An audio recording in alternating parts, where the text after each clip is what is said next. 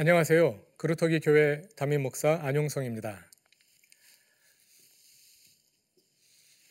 사도행전의 내용을 순서대로 살펴보고 있습니다. 예, 오늘은 그 교회 탄생에 예, 적대적인 어, 태도로 임했던 예, 박해자들에 관해서 살펴보고자 합니다. 3장부터 5장까지는요, 교회가 놀라운 파급력으로 확장되는 과정에서 사내들인이 교회를 박해하게 됩니다. 또 6장 8절 이하에서는 예, 일곱 사람 가운데 하나인 스데반이 또 유대인들에 의해서 순교를 당하게 되죠. 예, 이두 가지 사건을 오늘 중심으로 살펴보도록 하겠습니다. 오늘 강의의 포인트는 두 가지입니다. 첫째, 박해자들은 누구였으며 그들은 왜 그리스도인들을 핍박했을까? 둘째, 어떻게 하면 우리는 사람을 죽이는 종교가 아니라 사람을 살리는 종교로서의 그 교회와 신앙의 본연의 모습을 유지할 수 있을까 하는 두 가지 질문에 답해 보고자 합니다. 누가복음이 예수님의 이야기라면 사도행전은 제자들의 이야기입니다. 이 두 이야기는 밀접하게 서로 연결되어 있습니다. 두 이야기는 직선적으로 연결될 뿐만 아니라 또 두 이야기가 겹쳐 있는 것을 볼 수가 있는데요. 예수님의 이야기에 나타나는 패턴들이 제자들의 이야기에 그대로 나타나고요. 또 예수님의 이야기인 누가복음의 구조와 사도행전의 구조가 아, 상당 부분 유사점들이 있는 것을 볼 수 있습니다. 그 가운데 한 가지 또 핵심적이라고 할 수 있는 것은 예, 사도행전의 제자들은 예수께서 하신 일을 예수의 방식으로 그대로 따라 하는 사람들로 나타난다는 것입니다. 복음서에서 예수께서 하신 일이 무엇이었느냐, 무엇이었나요? 하나님 나라의 복음을 선포하신 일이었죠. 사도행전에서도 제자들은 하나님 나라의 복음을 선포합니다. 그런데 바로 예수께서 하신 것처럼 말씀과 행동으로 하나님 나라의 복음을 선포합니다.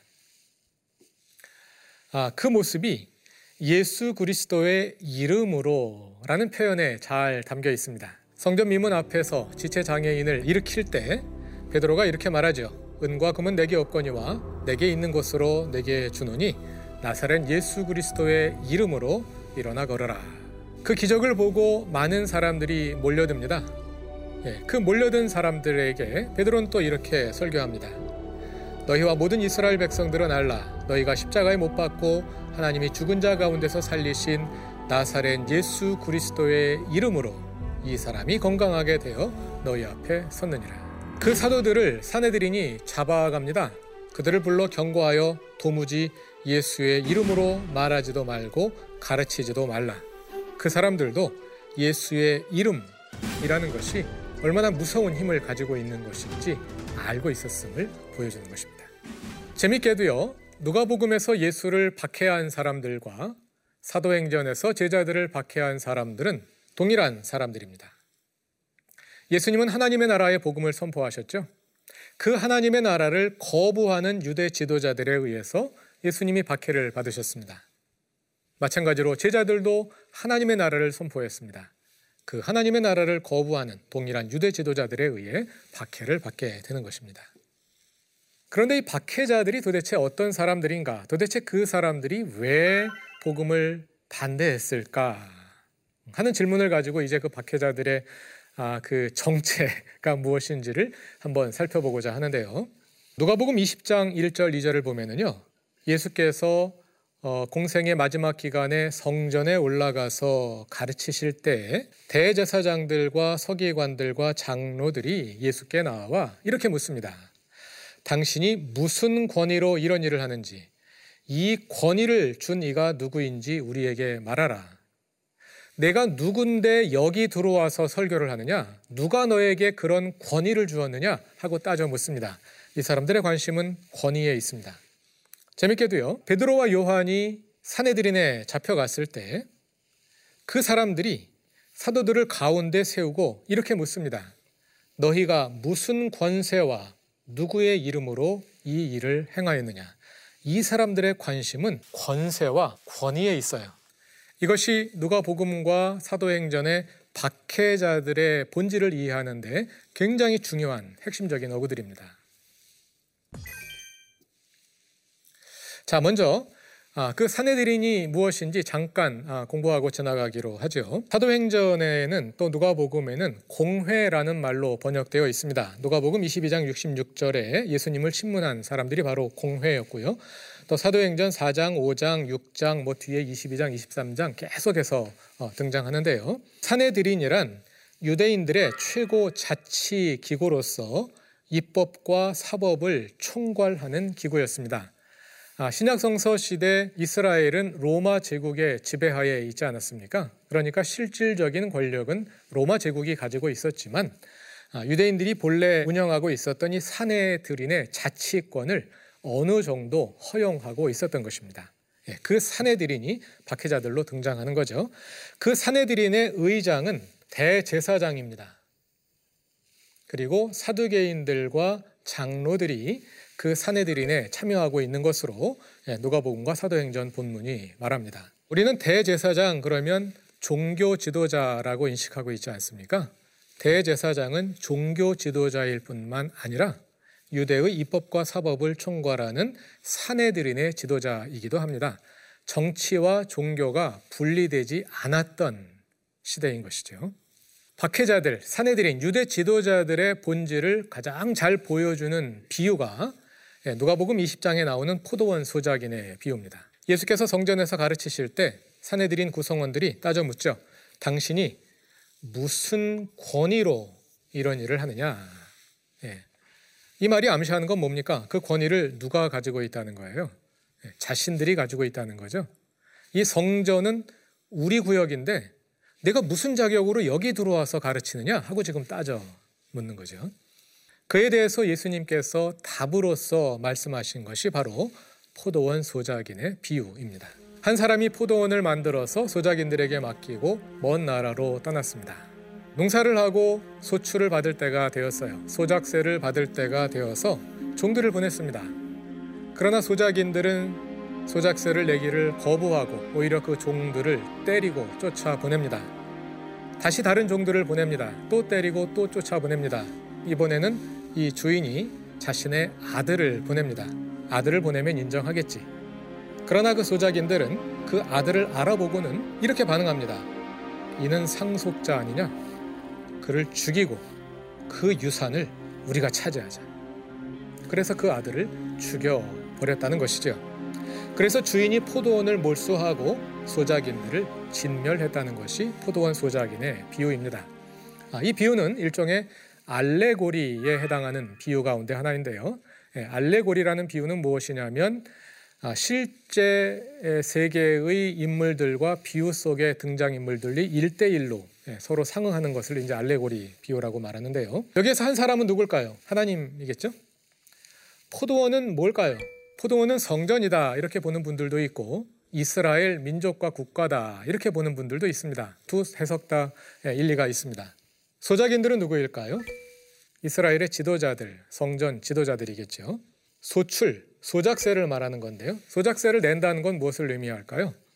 예, 이 포도원이 우리 것이 아니라 주인의 것임을 인정하는 거죠. 종들을 보냈습니다. 종들은 누구일까요? 하나님께서 그동안 보냈던 예언자들이겠죠. 아들은 누구일까요? 예, 예수님이죠. 그들이 아들을 죽였다는 건 무엇입니까? 저들이 이제 나를 죽일 것이라는 것을 예수께서 예고하고 계시는 거죠. 예, 그들의 결과는 예, 포도원을 몰수당하고 진멸당하는 것이죠. 이 비유 속에서 소작인들이 주인에게 소작세를 내는 것은 주인의 주권을 인정하는 것입니다. 다시 말해서 하나님의 주 되심을 인정하는 겁니다. 그런데 이 비유 속에서 이 소작인들은 하나님의 주 되심을 거부하는 사람들로 등장하는 거죠. 하나님의 주 되심을 이루는데 가장 앞장서야 할 유대의 최고 지도자들이 하나님의 주 되심을 거부하고 스스로가 주인이 되려 했다는 겁니다. 그 유산을 우리가 차지하자. 이 사람들이 하나님의 주 되심에 하나님의 나라의 적대자들로 등장하는 것입니다. 하나님의 주 되심을 거부하고 스스로가 주인이 되려 한 사람들, 말하자면 교회를 사유화하고 국가를 사유화하는 사람들이 하나님 나라의 적대자들이 될 수 있다는 경고의 말씀이라고 할 수 있겠습니다.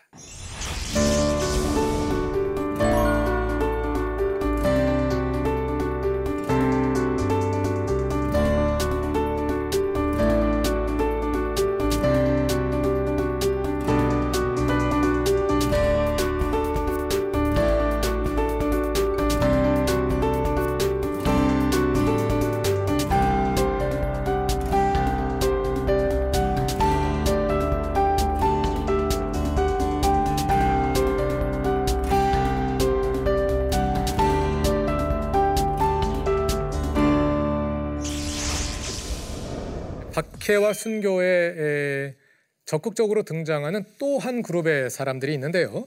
예, 그들은 리버디노 회당이라고 불리는 어, 사람들입니다.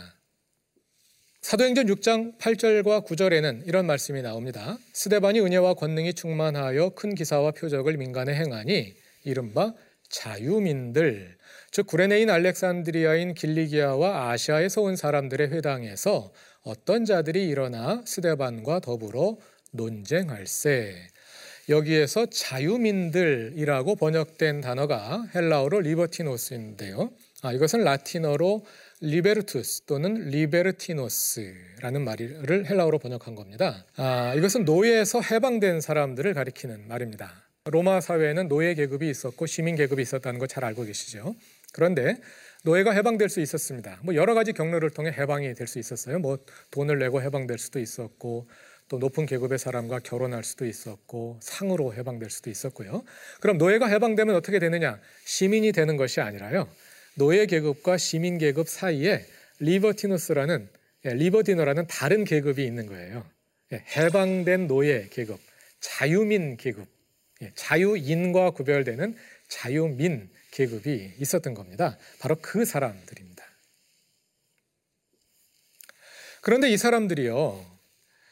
구레네와 알렉산드리아, 길리기와 아시아에서 어, 고국 팔레스타인으로 모여든 사람들이거든요. 그런데 그 사람들이 어떻게 따로 모여서 회당을 형성하고 있었을까요? 서로 잘 모르는 사람들이었을 텐데요.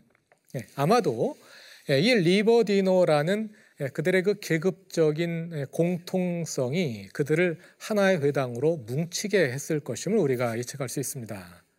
그들 배후에는 어떤 역사가 있었을까요?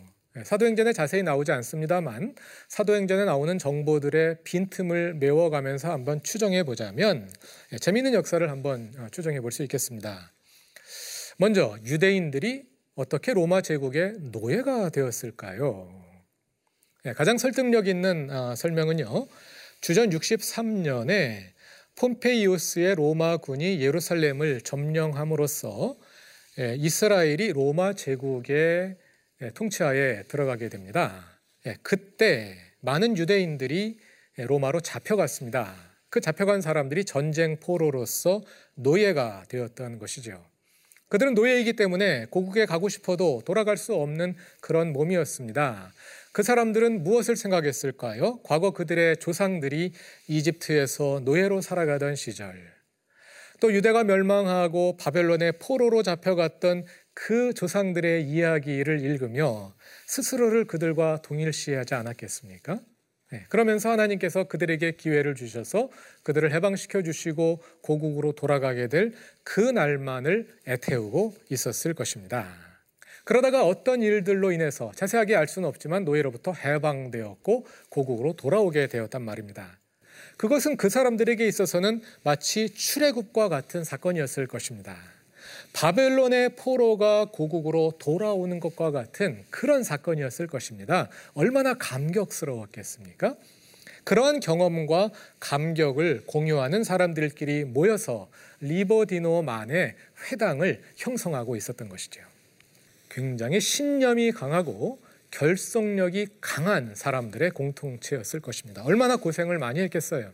그 고난 가운데 고국으로 돌아가고 싶은 그 신념, 그리고 자신들이 가지고 있는 그 하나님을 믿는 그 신앙, 예, 그것으로 똘똘 뭉쳐 서 그 고난을 이겨낸 사람들이었을 것이란 말입니다. 예, 그 사람들끼리 모여서 공동체를 이루고 있었던 것입니다. 자, 그런데 이 사람들이 스데반을 죽이는 주역이 됩니다. 아, 사도행전 6장 3절, 5절, 8절, 10절에 예, 스데반과 일곱 사람을 서술하는 내용들이 있는데요.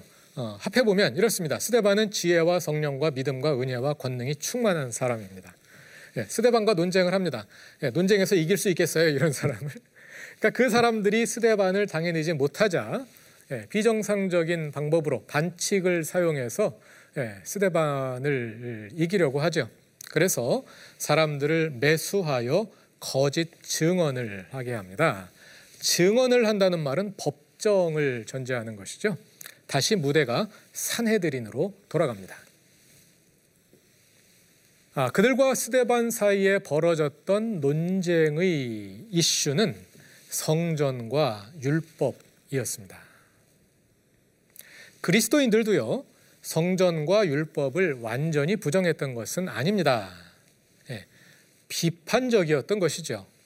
예, 물론 그리스도인들이 또 신약 성경이 성전과 율법에 대해서 어떤 입장을 가지고 있었느냐에 대해서는 책들마다 조금씩 차이가 있고요.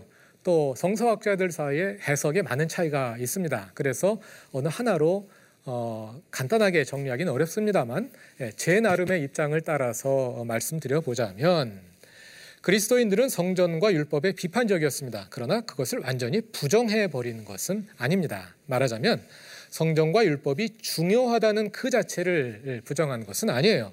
그러나 그것을 절대시하지는 않았던 것이죠.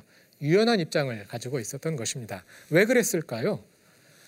기독교 신앙의 중심은 예수 그리스도이고 예수 그리스도께서 유대교에서 성전과 율법이 차지하던 그 역할을 대체하셨거든요.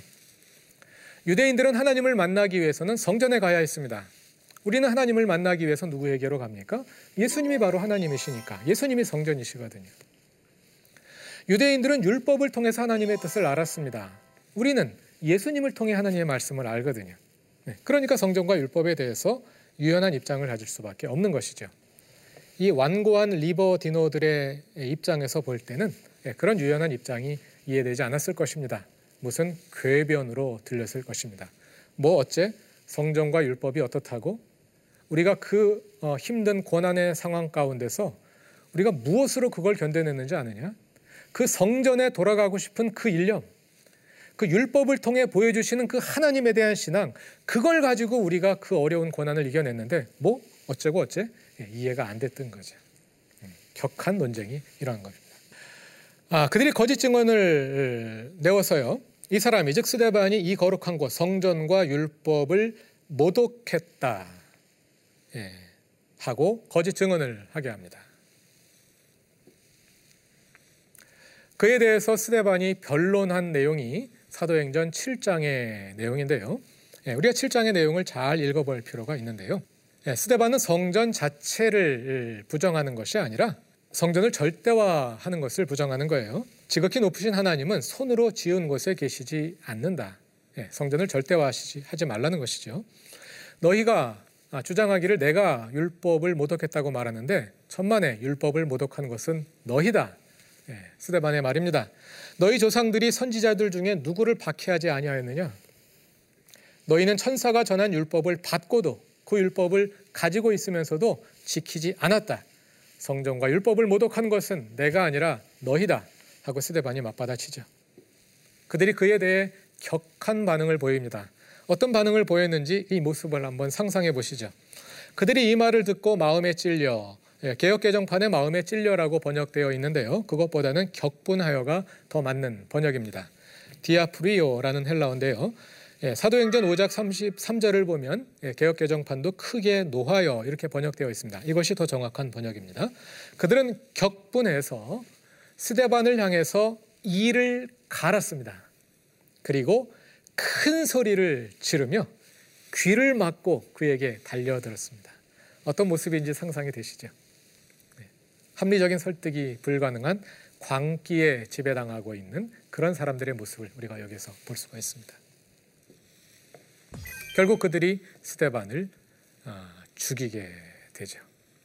네. 종교는 본래 사람을 살리기 위해 하나님께서 만드신 것인데 사람을 살리는 종교가 아니라 사람을 죽이는 종교가 되어버리고 말았던 것입니다.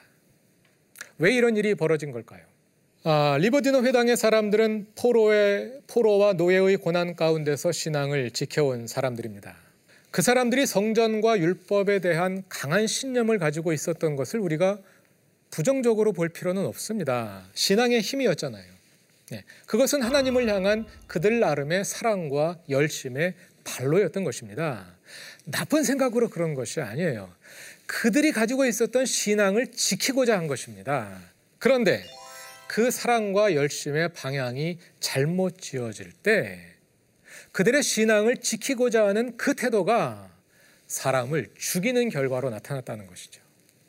참 아이러니한 일이죠. 하나의 신념이 고착되어 그것이 신앙을 대체해버리게 되면 하나님께서 일으키시는 변화에 적응하지 못하게 됩니다. 대체적으로 역사는 흘러왔던 대로 흘러갑니다. 그러나 역사의 순간순간 하나님께서 방향을 돌이키시는 중요한 변곡점들이 있습니다. 사도행전이 보여주는 그 역사의 한 순간은 구원의 역사에 커다란 변화가 일어났던 변곡점이었거든요. 그러나 그들의 신념이 고착되어 그 신념이 신앙을 대체해 버렸을 때 그들은 하나님께서 일으키시는 변화에 전혀 적응할 수 없었던 것입니다. 사실 이런 역사가 기독교의 역사에서도 여러 번 반복되어 왔습니다. 예를 들자면요, 예, 중세 교회는 아, 천동설로부터 지동설로의 변화에 전혀 적응하지 못했죠. 그것을 하나님을 모독하는 것으로 받아들였습니다. 지동설을 제창했던 코페르니쿠스 자신은 죽기 전에 직전에 책을 발표했기 때문에 별 탈이 없었는데요. 예, 그를 따르는 과학자 브루노를 천주교회가 화형해 버렸죠. 예, 이런 사건들. 또 영국의 청교도들이 미국으로 건너가게 된 배경이 무엇입니까? 영국 교회가 청교도를 박해했기 때문에 예, 미국으로 건너가게 되지 않았습니까? 그런데 미국으로 건너간 그 사람들은 또 예, 흑인들을 잡아다가 노예로 부려먹는 예, 이런 일들을 답습하게 되는 거죠. 예, 그 외에도 수많은 음, 일들이 반복되어 옵니다. 사람을 살리는 종교여야 하는 기독교가 사람을 죽이는 종교로 전락했던 그런 순간들이 역사에 있었던 겁니다. 아, 우리가 이런 역사들을 돌아보면서 오늘에 적용할 수 있는 한 가지 신앙의 유연성을 갖자 하는 말씀을 드리고 싶습니다.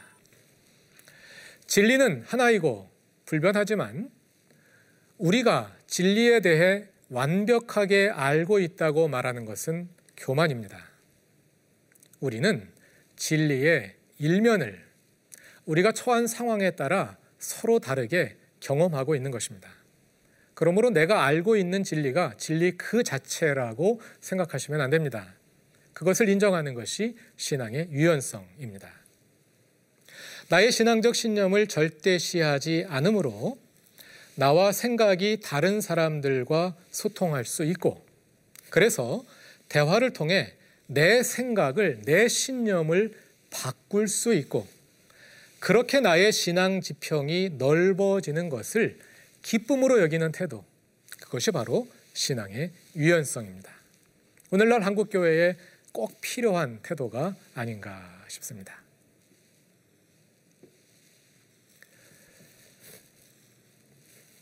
아, 다음 강의는요, 예, 예루살렘에서 일어난 박해로 인해 흩어진 사람들의 궤적을 따라가 보기로 하겠습니다. 특별히 예, 다음 시간에는 예, 이방인 전도를 위해 그 사람들을 하나님께서 어떻게 변화시켜 가시는지 그 과정에 주목해서 사도행전 8장부터 11장까지의 내용을 살펴보기로 하겠습니다.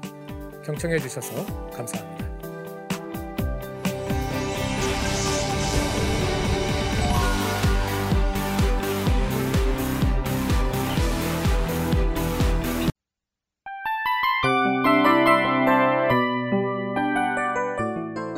이 프로그램은 청취자 여러분의 소중한 후원으로 제작됩니다.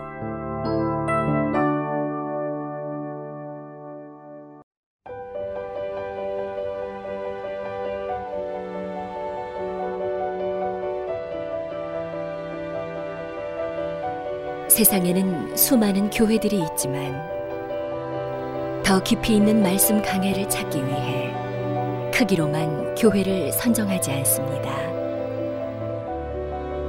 보다 좋은 영적 콘텐츠를 더 많이 나누기 위해 방송비를 받지 않습니다. 1년 365일 복음만 전하고 싶어서 우리는 광고를 하지 않습니다. 온누리의 복음을 땅끝까지 CGN TV와 함께 땅끝 선교사가 되주세요.